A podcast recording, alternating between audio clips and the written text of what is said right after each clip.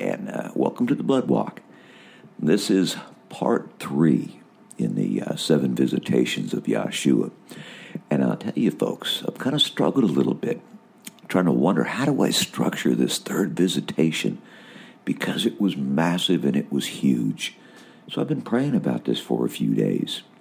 And the Holy Spirit said, son, just call this one the Creator. The Creator. And, uh, oh my gosh.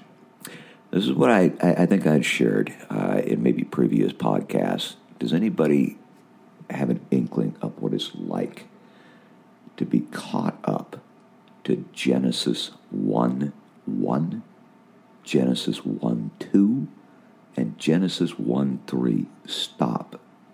Okay. Oh my gosh. Let me share this with you. So I'm gonna I'm gonna preface this with um, for all of you who are intercessors out there and, uh, and and prayer warriors. And this is mainly who this podcast is focused to, is intercessors and prayer warriors, because you're the only kind of people that are ever going to reach out and take a hold of these things. You're the only ones that are ever going to reach out and grab a hold and wonder. Now, when I was when I was younger, just prior to this visitation, okay, I used to pray things like, um, Heavenly Father, I want to be the very tip of the sword that pierces the heart of darkness, you know, or Heavenly Father, you know, I want to go after the big guys. I want to go after the, the principalities, the powers, and all this kind of stuff. And and you're fired up in the spirit. You know, you've got all the boldness of heaven just bursting within you, but you're still pretty young and you don't know too much yet. You don't really understand what you're asking for. And part of this testimony has to do with piercing the heart of darkness. And it's uh, it, it, it's not a real fun time, folks. This is a massive, huge battle that you would fight. It, it oh, geez. I would say this, youngsters. Be kind of careful and circumspect in, in what you're asking, because uh, you're probably going to get it. And it's not that this was wrong to ask for. It wasn't wrong to say. It's just that there is no way you can possibly prepare for the events that are going to take place within you in the spirit when you pray things like these, okay? So, you know, like like any young intercessor, right? And I told you previously, I, I believe in, uh, in, in in part two, that uh, that I was with my friend Maureen in uh, in downtown Seattle, and we used to pray every day at lunch. We'd skip lunch, we'd fast, and, and we'd go find a church and we'd pray. And uh, so this one day, you know, it's like I had this prayer just super intense, you know, just shoot right out of my spirit. I ask you for a supernova mega connection with the Lord God Almighty, the maker of heaven and earth. And folks, I'm going to tell you that's exactly what I got. That is exactly what I got. But these things take place over many, many, many years. It's not like... It's not like you're going to be there in, in that place uh, all, all, all the time. And now I have to come back and I got to explain what I'm talking about here. I hope I haven't lost anybody yet. But uh, okay, here we go. And this began in the uh, in the spring of nineteen eighty-eight. And I, I can't go into all the details. It, it would take me. It would take me weeks to, to, to share with you every, every little detail of what took place during this. But let me get back to Genesis. All right, there came a point, the beginning point in this visitation, where uh, the church that I was going to was having, uh, they were being split. And uh, and this church was just on the verge of, of, of really, of its destruction. So at this particular time, I had been uh, visiting my mother in Spokane, and uh, and I, I always stayed down in uh, down on the in the basement, and she had a nice little bedroom down there. So, and a big, huge sliding glass door that overlooked Spokane Valley. So uh, I had been caught up somewhat in the spirit, and uh, like I say, I got a little cocky, and uh, and and I stood out in, in front of this sliding glass door. And uh, a- anyway, it's like I had the faith to do it, so I did it. And I just kind of pointed my finger at heaven, and I and I said, Satan, I cast you down in the name of Yahshua the Messiah. And no kidding, folks, about a split second later, I'm not kidding you, I saw a single bolt of lightning split the midnight sky, because it was about midnight at this point. Split the sky, and I saw it. And it couldn't have been more than a second or two afterwards that something came down on me that scared the living crap out of me. Not, I, oh God. It was like, it was like this, oh man, it, it was like this bird of prey. It was uh, this black thing, man, came down upon me. And all of a sudden it began sucking all the word out of me. It's like I watched the Bible. It's like I had a vision of the Bible within me. And, and all the pages were just being sucked out and sucked out and sucked out until it finally came down to like the heart of the word, right? The heart of the Bible, which at this particular point was Psalm one nineteen. And the only word that I could grab a hold of and keep a hold of was mercy, was mercy, was mercy. His mercies are new every morning. And that was it. Everything else was gone at that point. All right. So at that point, when this, uh, whatever this thing was, came upon me, and it had sucked out all the word, I was left in darkness. That's what happens when you have no word, man. You are left in darkness. And it's terrifying, absolutely terrifying. So o- over the course of the next couple of hours, right, I... I I had run upstairs to, to, to my mom because my little sister was there too. You got to pray for me. You got to pray for me. I can't explain what's going on, but please pray for me, right? So, you know, anyway, so they prayed for me. And, and I go back downstairs, and uh, and, and I'm, I'm just kind of sitting there, and, and the darkness is still there, but, you know, much of the terror had, had lifted, right? I said much of it, not all of it, but much of it had after my, my mom and my sisters had prayed for me. So anyway, so I just, I, I, I hope you understand what I'm trying to share here. I didn't know what else to do.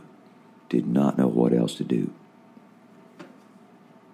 So within me, in my imagination, I, I tried to create, all right? And this is where you're reduced to. I tried to create just a little pinprick, because it's all I could manage at that point, a little pinprick of light.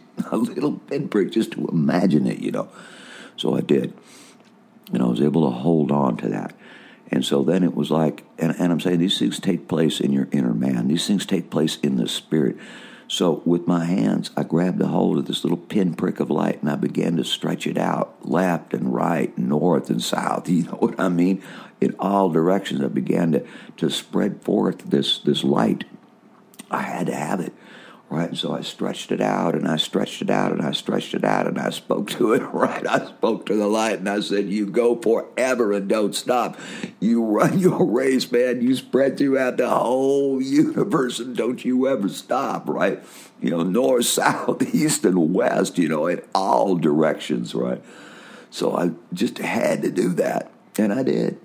Okay, so a little while later, okay, so uh, uh, let me let me let me add this part, too.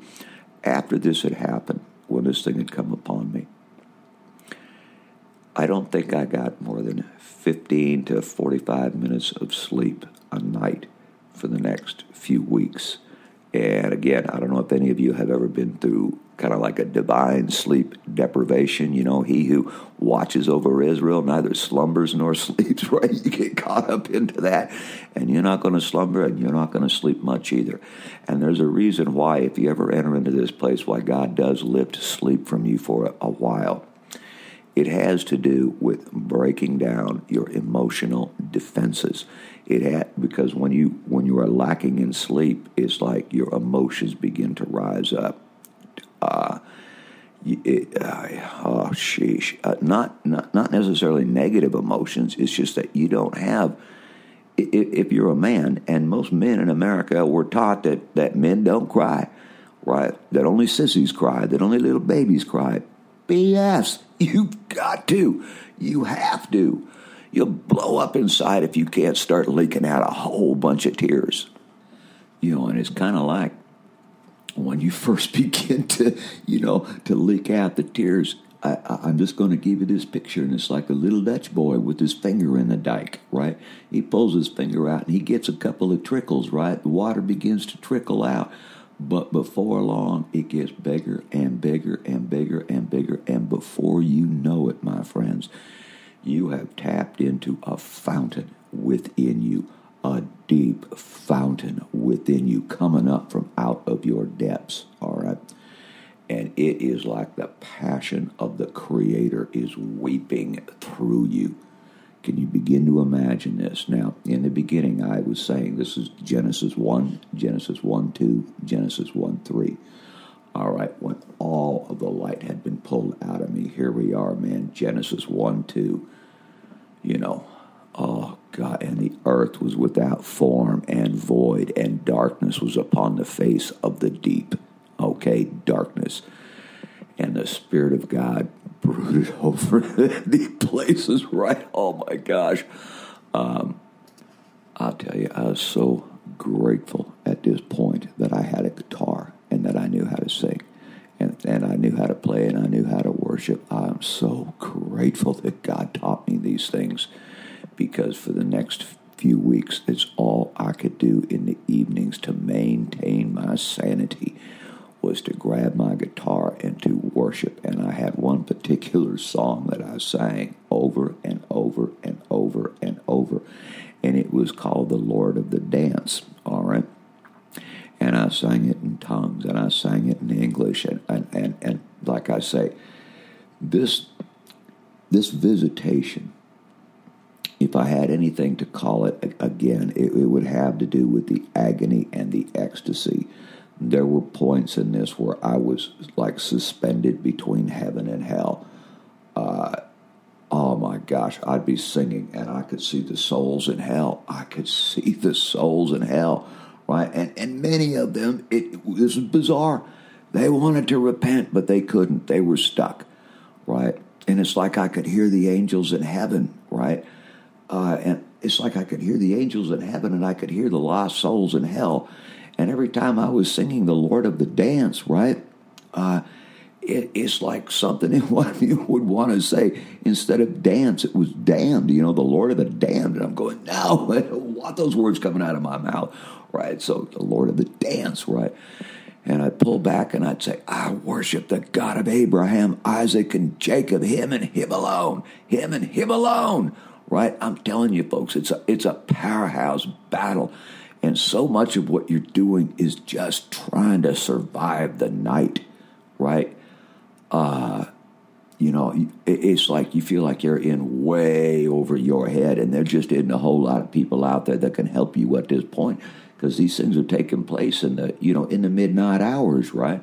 And there's just not too many people awake. And I was the kind of guy that didn't want to call my friend at one o'clock in the morning and say, pray for me, pray for me. I just didn't do that kind of stuff. I wish I had. Oh, I wish I had, but I didn't. And there were times when I felt the angels in heaven, you know, almost screaming at me, cry out with all your heart, cry out with all your heart, cry out with all your heart, right? And at this point, I, I was still, I was kind of ignorant. And I thought, no, no, I, I can't. Yahshua didn't do that. You know, I'm not going to do it either. I'm going to do it just like he did, right? I'm just going to take it, right?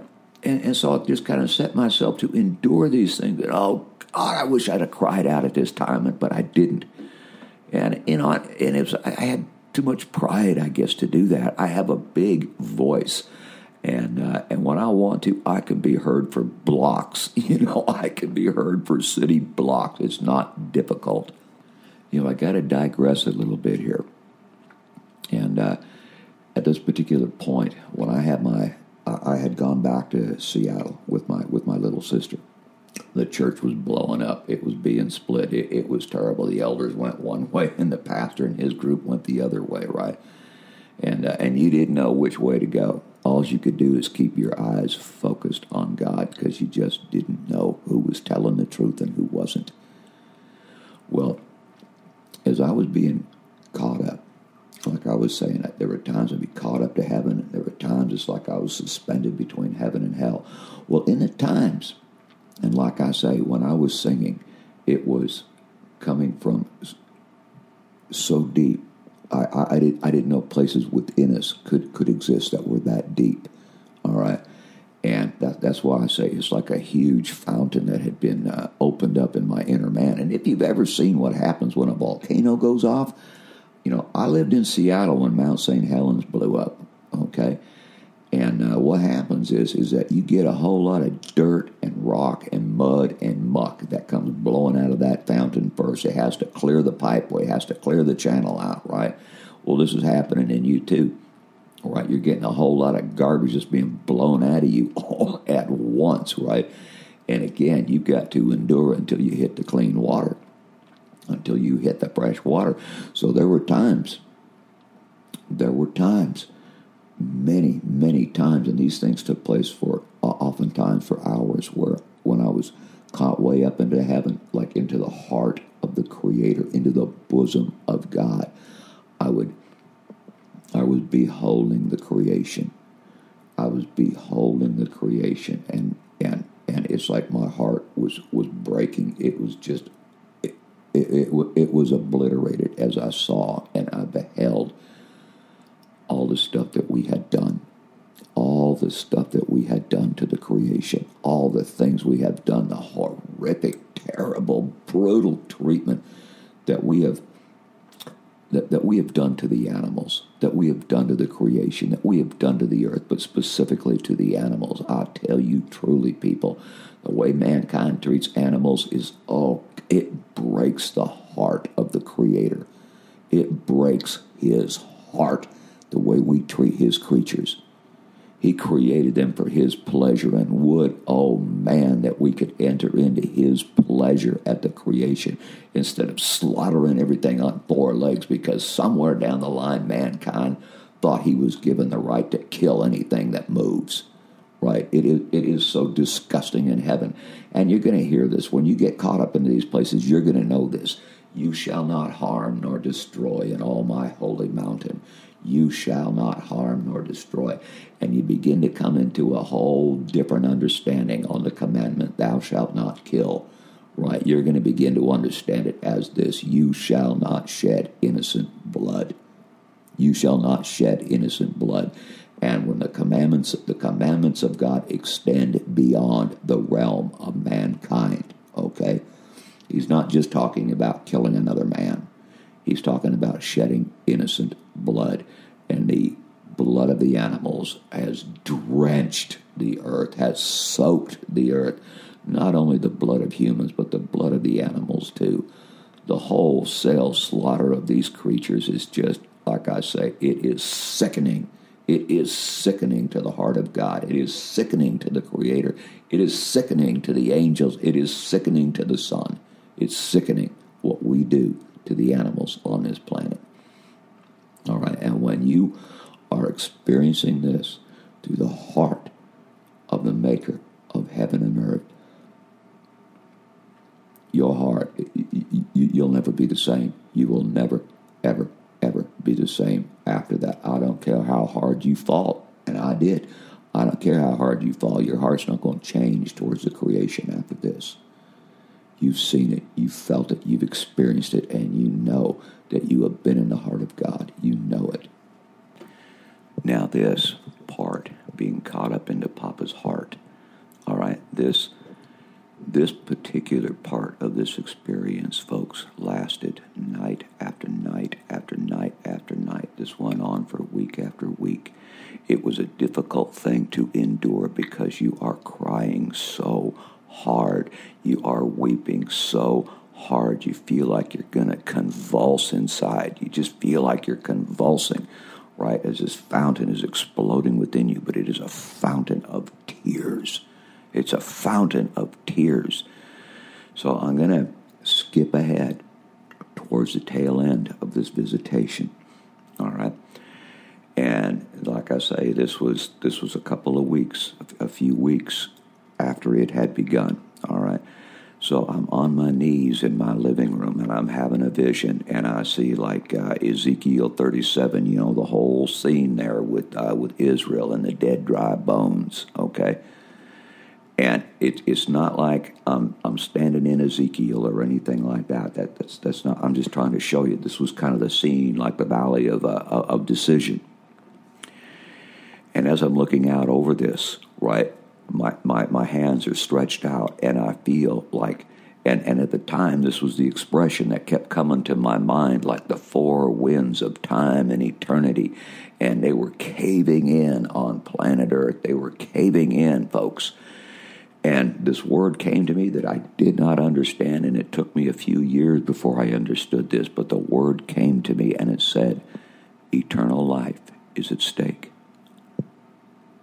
I didn't understand. I'm going, what? How can this be? But the Holy Spirit said, eternal life is at stake. And I went, oh my God, oh my God. And I'm crying out, please, oh God, a little more time, please, a little more time, a little more time, a little more time, please, Father, please, Father, please.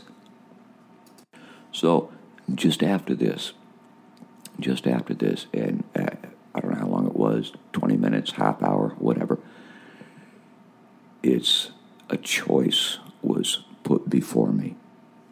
With and, it, and each came, each choice came with like like a vision and, and, and an understanding, right? And the choice was this. It was very simple. I was given the choice of Antichrist or Messiah. And when the choice of Antichrist came up, it's like there was a devil himself painting the most exquisite picture of every pleasure under the sun. Wealth, riches, partying, you name it, man. You just name it. Every pleasure under the sun. And, of course, it made it look like it was awesome, okay? And then you have the vision that comes up with the word Messiah, and you know it's going to be hard. It's going to be suffering. It's going to be struggling. It's going to be tribulation. It's going to be very, very difficult. You choose, right? Well, you know, I I, I, I chose Messiah, of course, you know. But as soon as I did that, all right, now there was all all throughout this uh, this, this visit where I was weeping, I felt like a.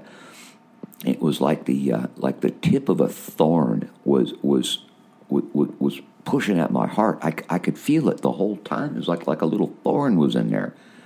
Okay, when I made this choice, that thorn, which was more than a thorn, it rose up out of my solar plexus, and I physically felt it.